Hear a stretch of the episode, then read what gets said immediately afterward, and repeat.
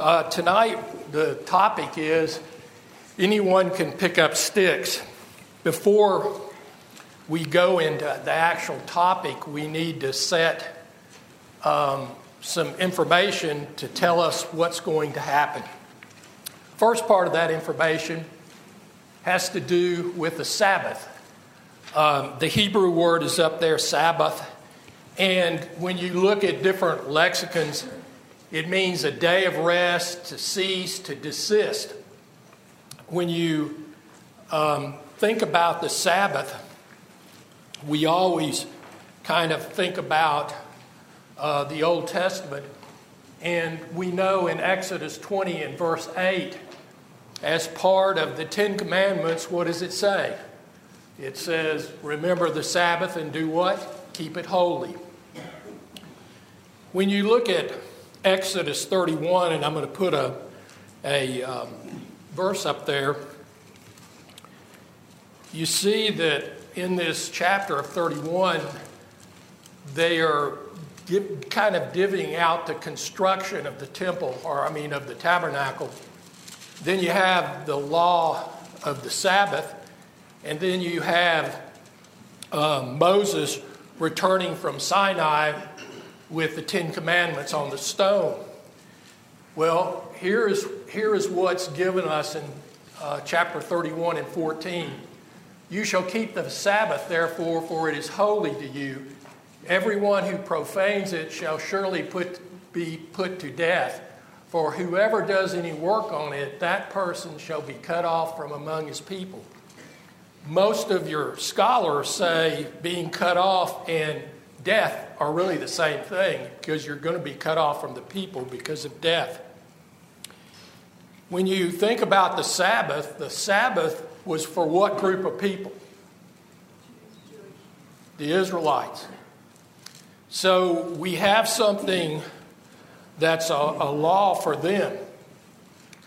When you go a little farther on the Sabbath, it tells us, You shall keep it it's going to be a sign between the Lord and you, the Israelites. It's holy and it's a perpetual covenant.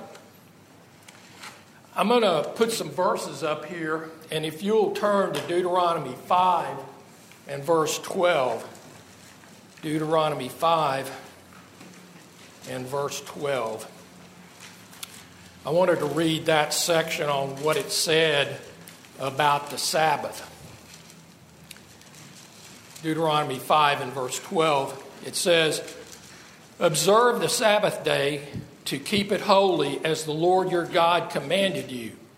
Six days, this is verse 13, you shall labor and do all your work. But the seventh day is the Sabbath of the Lord your God. In it you shall not do any work, you, nor your son, nor your daughter, nor your manservant, nor your ox, nor your donkey, nor any of your cattle nor your stranger who is within your gates, that your manservant and your maidservant may rest as well as you. And then in verse 15, and remember that you were a slave in the land of Egypt, and the Lord your God brought you out from there by a mighty hand, by an outstretched arm. Therefore, the Lord your God commanded you to keep the Sabbath day. If you remember, besides these other verses, also in Exodus 16, there was kind of the start of the Sabbath because the Lord, when He furnished them bread, what did He tell them to do when they got close to the Sabbath? Anybody remember? Twice amount. They had to pick up twice so that they wouldn't do anything on the Sabbath. So you see that this law is in effect and it's important. Now, if you turn over to Numbers uh, chapter 15, Numbers chapter 15.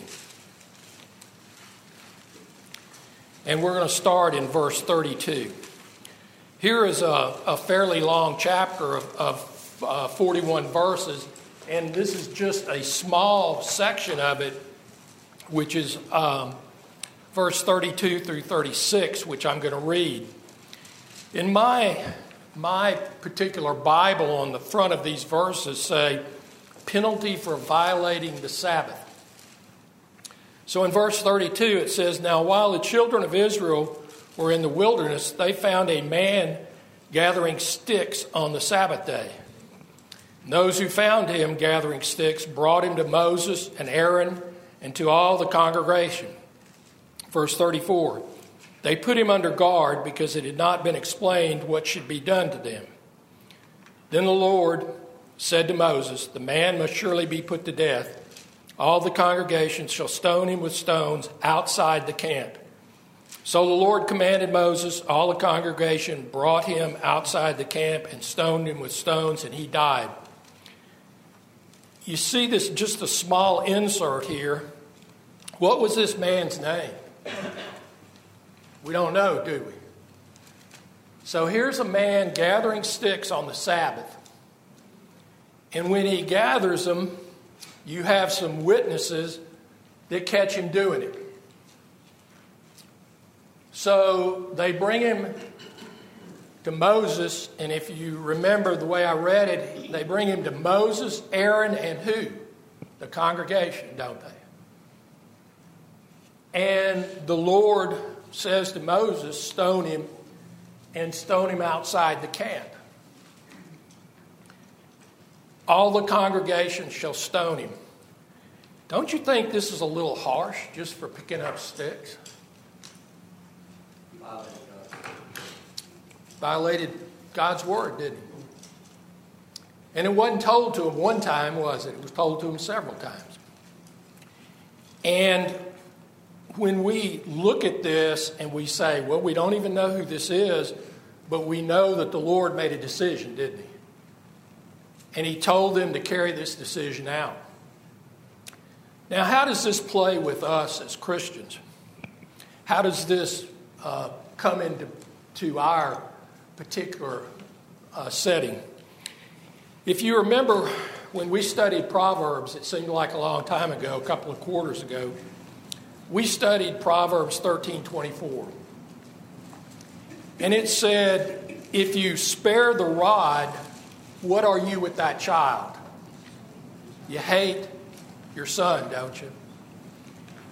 And at the same time, if you love your son, what will you do? You'll discipline him, and then what's the word that that says in there? Promptly is what mine says. What does that mean to us? That means there's a violation and you take care of it, right? Well, when we look at that in today's world and we see a child in the church, why do we see some of the churches won't discipline when there's a problem?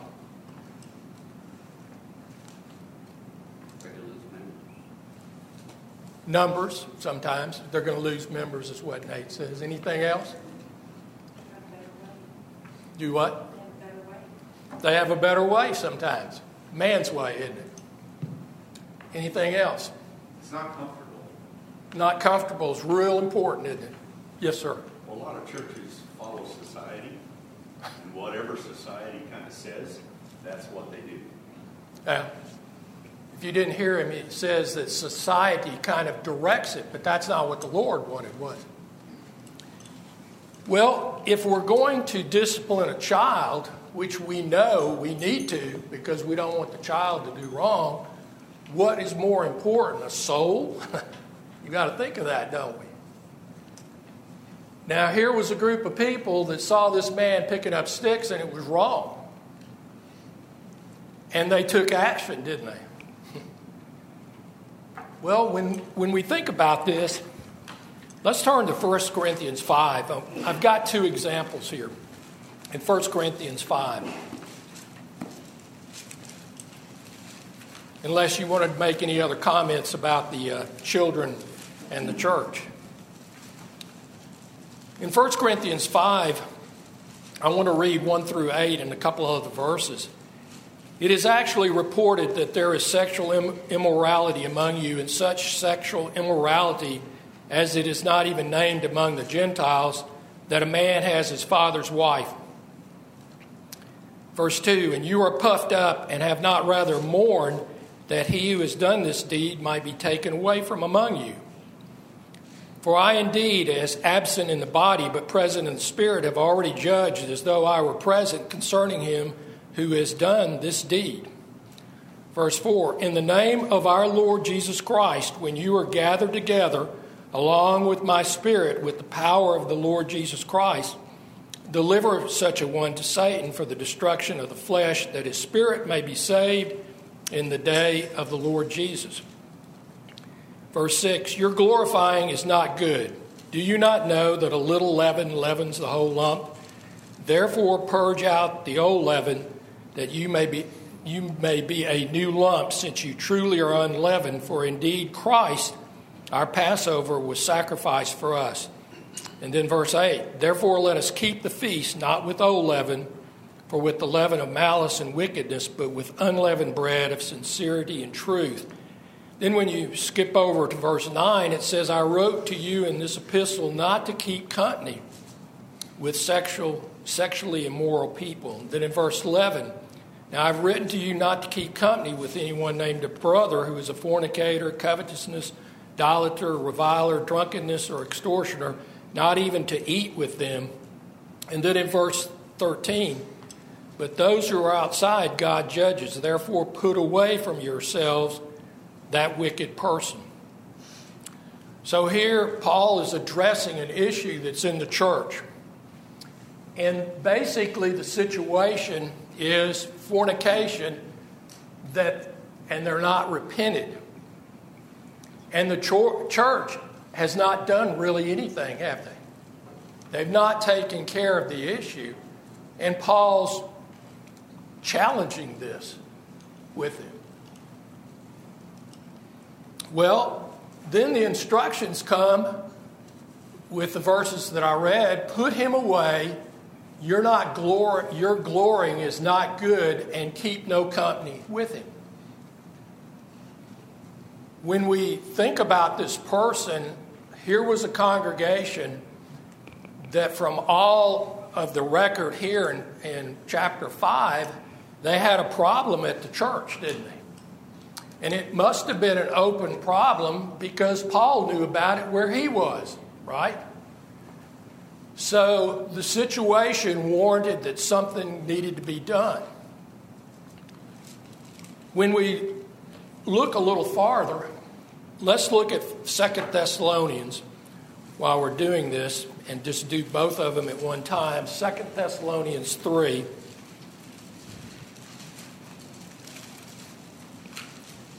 And I'm going to start, I think, in verse 6 would probably be best. Second Thessalonians 3 and verse 6 says, But we command you, brethren, in the name of our Lord Jesus Christ, that you withdraw from every brother who walks disorderly and not according to the tradition which he received from us. For you yourselves know how you ought to follow us, for we were not disorderly among you, nor did we eat anyone's bread free of charge, but worked with labor, toil night and day, that we might not be a burden to any of you. Verse 9 Not because we do not have authority, but to make ourselves an example of how you should follow us. For even when we were with you, we commanded you this that if anyone will not work, neither shall he eat. And we talked about that verse when we talked about laziness in Proverbs. Then, verse 11 For we hear that there are some who walk among you in a disorderly manner, not working at all, but are busybodies. Now, those who are such, we command and exhort through our Lord Jesus Christ that they work in quietness and eat their own bread but as for you, brethren, do not grow weary in doing good. And 14, if anyone does not obey our word in this epistle, note that person, do not keep company with him that he may be ashamed. Yet do not count him as an enemy, but admonish him as what? A brother, isn't it? So here's another situation um, that in Second Thessalonians that the situation is they're walking disorderly, some are not working, some are busybodies. Something needed to be done. So the instruction said, withdraw from the disorderly, note that person, don't keep company, but they're not an enemy. Why are they not an enemy? They're your brother. They're your brother. And they have what? A soul, don't they? That we should be concerned about. So they're not your enemy. When you go a little farther with these two, the conclusion with 1 Corinthians 5, they basically were ignoring the unfaithful, which is wrong, and withdrawing is an effort to save, and it works, whether we like it or not, isn't it? And when we think about that, it's not always easy. In 2 Thessalonians 3, command to withdraw, to bring them to shame, not an enemy. So, so far, here's two examples that there were issues that needed to be taken care of, and the Lord, through the inspired word, told us what to do, didn't He? Well, what is the individual's, Christian's, duty when it comes to discipline, uh, toward the discipline? I put several things up here. First of all, Romans 16 and verse 17, we already talked about um, um, other things in 1 Corinthians, but let's go back to Romans 16 and just read that since I did not have it on there. Romans 16, and I'm going to read 17 and 18.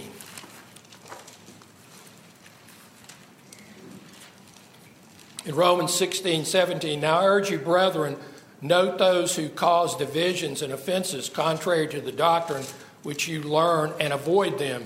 And then in verse 18, for those who are such do not serve our Lord Jesus Christ, but their own belly, and by smooth words and flattering speech deceive the hearts of who? The simple. So they can cause problems, can't they? So we, we have to look at it with respect toward how we handle this and do it scripturally. I um, put on there, and we already read Second Corinthians. We know in Numbers that the, that the whole congregation was told to support this and go out and stone this individual. So it's not just the witnesses, it's the total congregation. When you look at view them as unsaved and not as an enemy, we did the uh, part in uh, Second Thessalonians. Look at let's look at Matthew 18 and verse 17.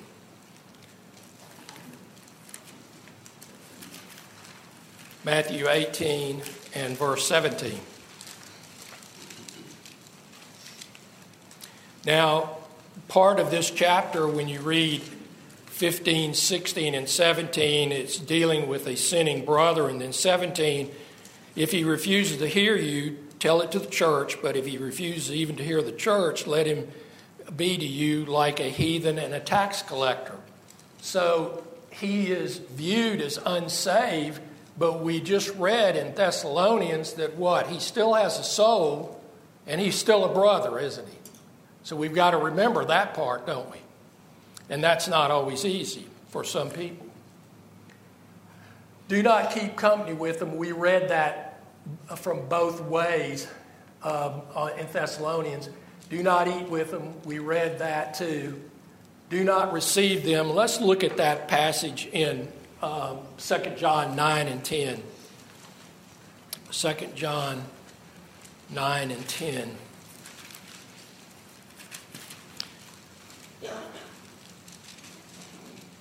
In 2 John 9 and 10 whoever transgresses and does not abide in the doctrine of Christ does not have God. He who abides in the doctrine of Christ has both the Father and the Son.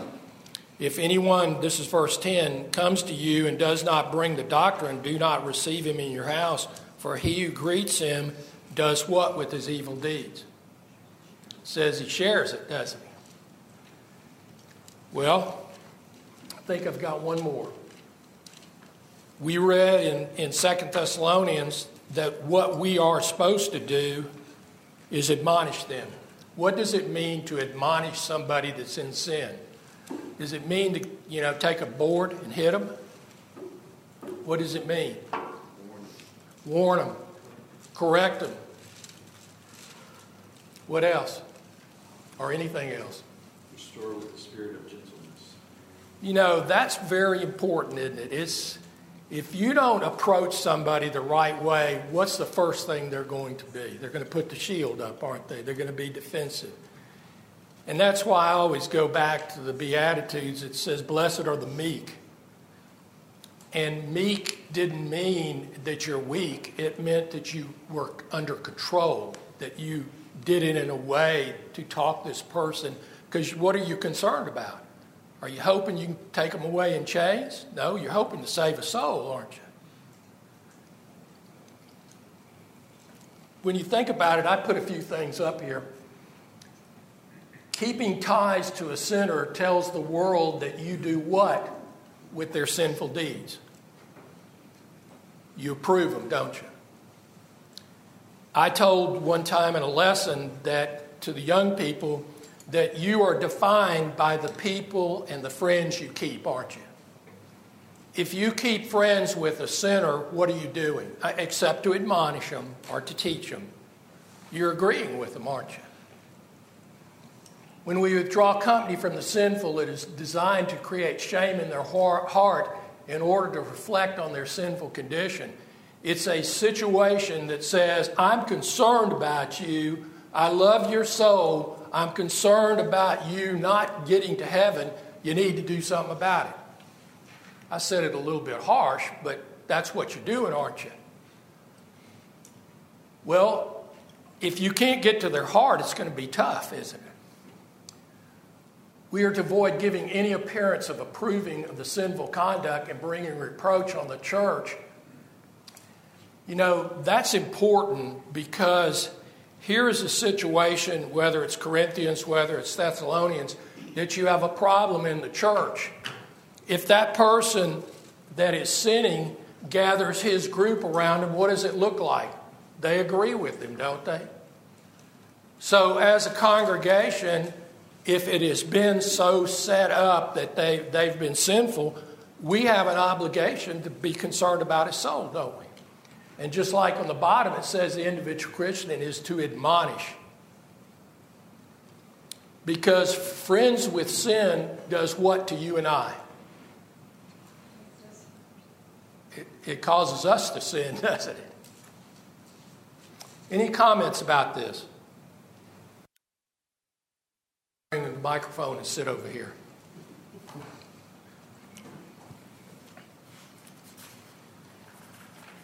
So I had several things, but I'll just stick with one right now. We're talking about the situation in Corinth in chapter 5. And it's kind of difficult to, to maybe put your finger on why in the world were they glorying and what does that mean? So I, have had a hard time figuring this out for a long time, but I, I think maybe they have the same attitude that Paul addressed in Romans 6 about you can't continue in sin that grace may abound. And I'm just throwing it out there as a maybe.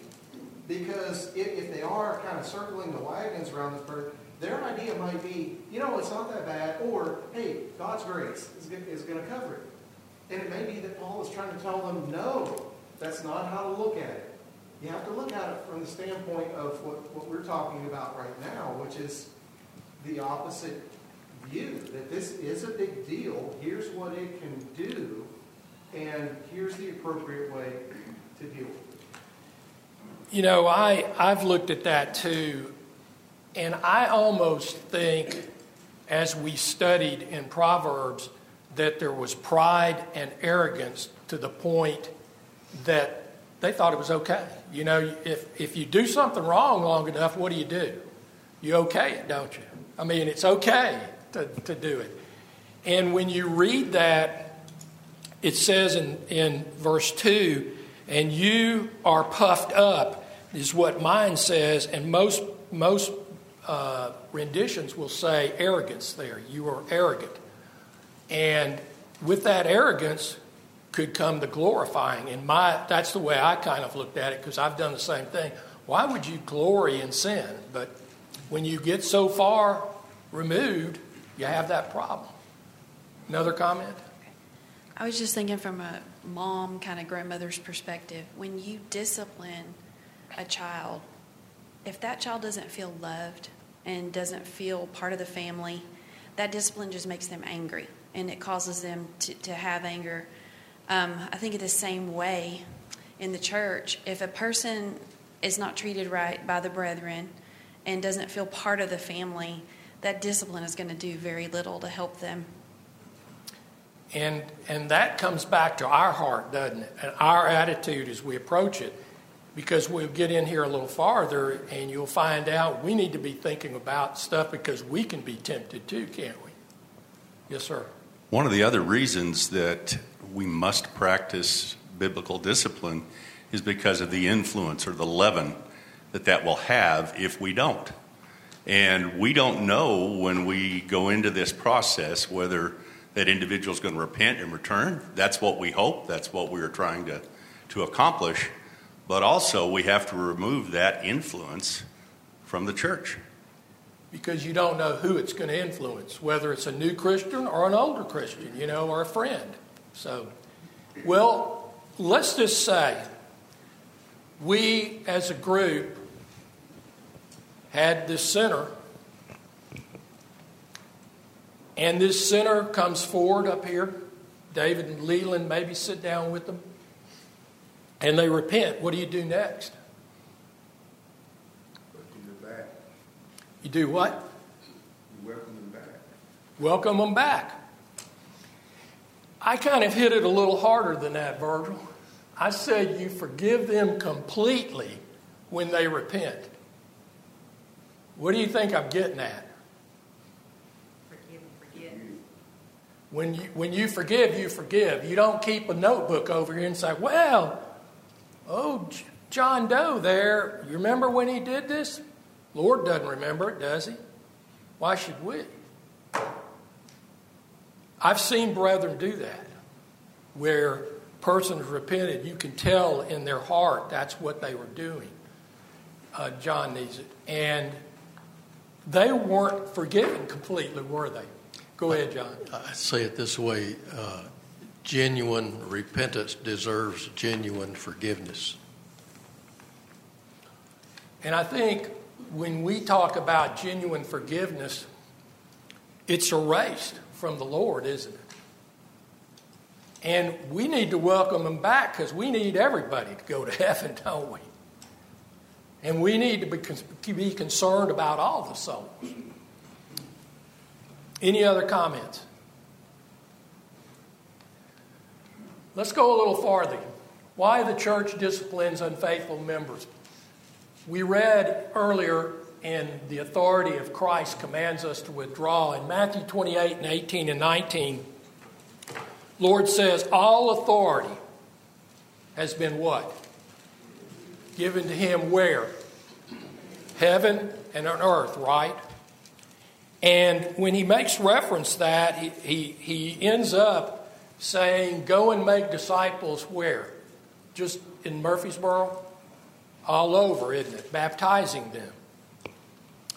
So here's a situation that we know authority um, is in Christ. When you look, I put up there Colossians 3:17. It says, "Do all in the name of, of Christ." That's the end of the verse. What is the first of the verse? Does anybody remember? It says whatever, doesn't it? So that means anything, right? Whatever you do in word or what? So it's not only your words, but your actions, isn't it? Do all in the name of, of Christ. So here that we read, it says, in the name of our Lord Jesus Christ, in both of our uh, examples, do this in the name of Christ. So here's a situation that you and I are not making this decision. We're doing it by the authority of who? Christ. When we think of that, we need to approach these people not with hardness of heart not with bitterness of speech, but a factor that says, I, could be in the same boat.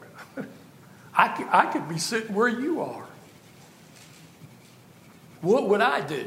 You know, and, and when you think of it that way, you will approach that person not from the meanness of saying we're going to get rid of you, but from the love of a soul, is it? And sometimes that's tough. Well, the other part, and we have a few of them here, is the basic, the basic part to bring the unfaithful to repentance. If you look up there, I have a reference to James chapter 5. Let's read that. James chapter 5, verses 19 and 20. Um, you know, we we need to bring the unfaithful to repentance. We need to be aware of it.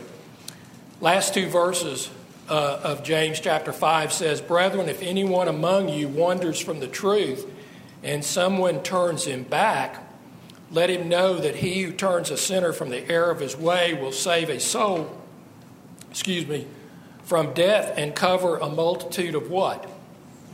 Sins. So here's a, here's a situation, brethren, if anyone has a problem, that's not that we pick and choose, but if anyone has a problem, and I like in James where it says they wandered from the truth. You know, that's a serious situation when somebody wanders from the truth. You could have a false teacher. You could have issues like that that you have to deal with. But here, we're in the process of turning this erring sinner back.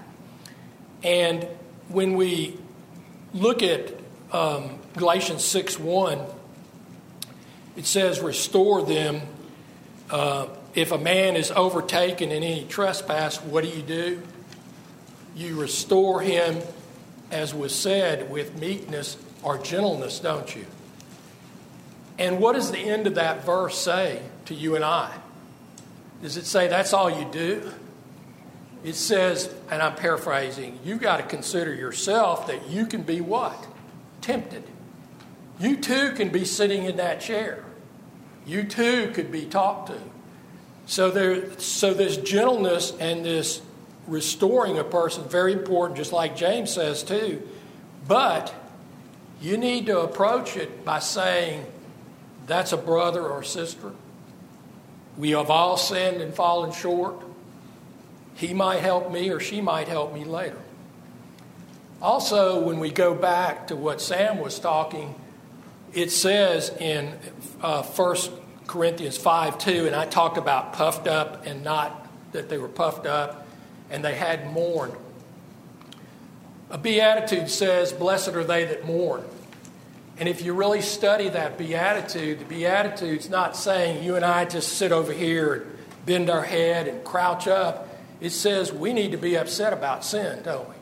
We, we need to look at it for what it is and not think emotionally like it's just the way the state, everybody runs it. It's, it's something that can happen to any of us. And here, we need to be upset about it. And when I say upset, I'm saying upset in the way that you're concerned, you know, with this morning. Any questions about those? 1 Corinthians 5 5, what we read, it says, Deliver such a one to Satan for the destruction of his flesh. What? That his spirit may be what? Saved. So our goal is not to withdraw, our goal is what? save them, isn't it? Or, or do what we can do in meekness and save them. Any questions about this so far? Got ladies over here on this side. It'll be, it'll be real short. All I was going to ask is, could you tell me what it means to deliver such a one to Satan for the destruction of his flesh? I, I can't, I, I, I can't understand that. I've always taken this to say when, when they have sinned to a point and you've gone to, to talk to them and try to work with them and they continue in sin, what are we really doing? when we withdraw. We're actually saying, we're going to change your life. Your life is in sin. You're on Satan's side. You're not in a saved condition. So technically, we have to say to them, however the church decides, you know, wait six weeks or whatever, then we withdraw from them. And what does it say? We admonish them. We don't consider them as part of the family. So they've been, in, in figurative sense, sent to Satan. I don't know if that helps. I understand that, but, but it says for the destruction of the flesh. Yeah. Well, when we look at that, remember that when Adam and Eve sinned, what did they say? If you sin, you die, right? Well, they didn't die, but it meant that their flesh or spiritually they would die. And so to me, it's the destruction of them in, in Satan's world, is the best way I can do it. I'll try to get back with you on some more of that. Did somebody else? Um, I was just going to say, like, when we do have a, a brother or sister that has been withdrawn from, I have known of people who will just completely avoid them in public situations, like they run into them at Walmart or something. And I feel like, as if we're wanting them to come back, we need to, like you said, that spirit of gentleness. Like if we approach them and be like, they may be on the edge and they need somebody to come to them first. Like they may be hard. So like, not avoiding them in public and just being like, hey, how are you? How are you? have you thought about coming back to church? And I feel like that's something that when we talk about withdrawal, people are like, oh, we can't talk to them anymore. We can't have anything at all to do with them. And they're right. We can't eat or do anything like that. But like when we're in public and we just happen to run into them, there's nothing wrong with having a conversation and asking them about their spiritual, their spiritual Well, state. we, we said that we need to admonish them, right? You can't admonish them if you don't talk to them. Uh, I've known some people, instead of doing that, they'll just put a thing in their phone, and every so often they'll send them a text or give them a call, you know, to say, We're concerned about you. You need to do it. We need to follow up. Terry? Oh, okay. Oh, okay. Who was first? Go ahead, Gary. It doesn't matter. um, I was just going to make a comment. There appears to be a contrast between the flesh and the spirit. So it seems like, and this is, I'm throwing this out, but that we're withdrawing from that person to show the severity of the sin and the destruction of that fleshly desire that is um, entrapping that Christian. And by doing that, then we, in essence, reach the goal of saving the spirit. See, he said it better than me. Come on up here, Gary. You can finish this. We are warring with the flesh, aren't we? Paul said that before. Good point. Chris, go ahead. Thanks. Um, as for the purpose behind this, um, the first purpose for a lot of these things that we read in the Bible is because God said so. It may not be easy for us to understand, but whether it's for the benefit of the person who is erring, and any of us have erred in, in the past, sure, partially.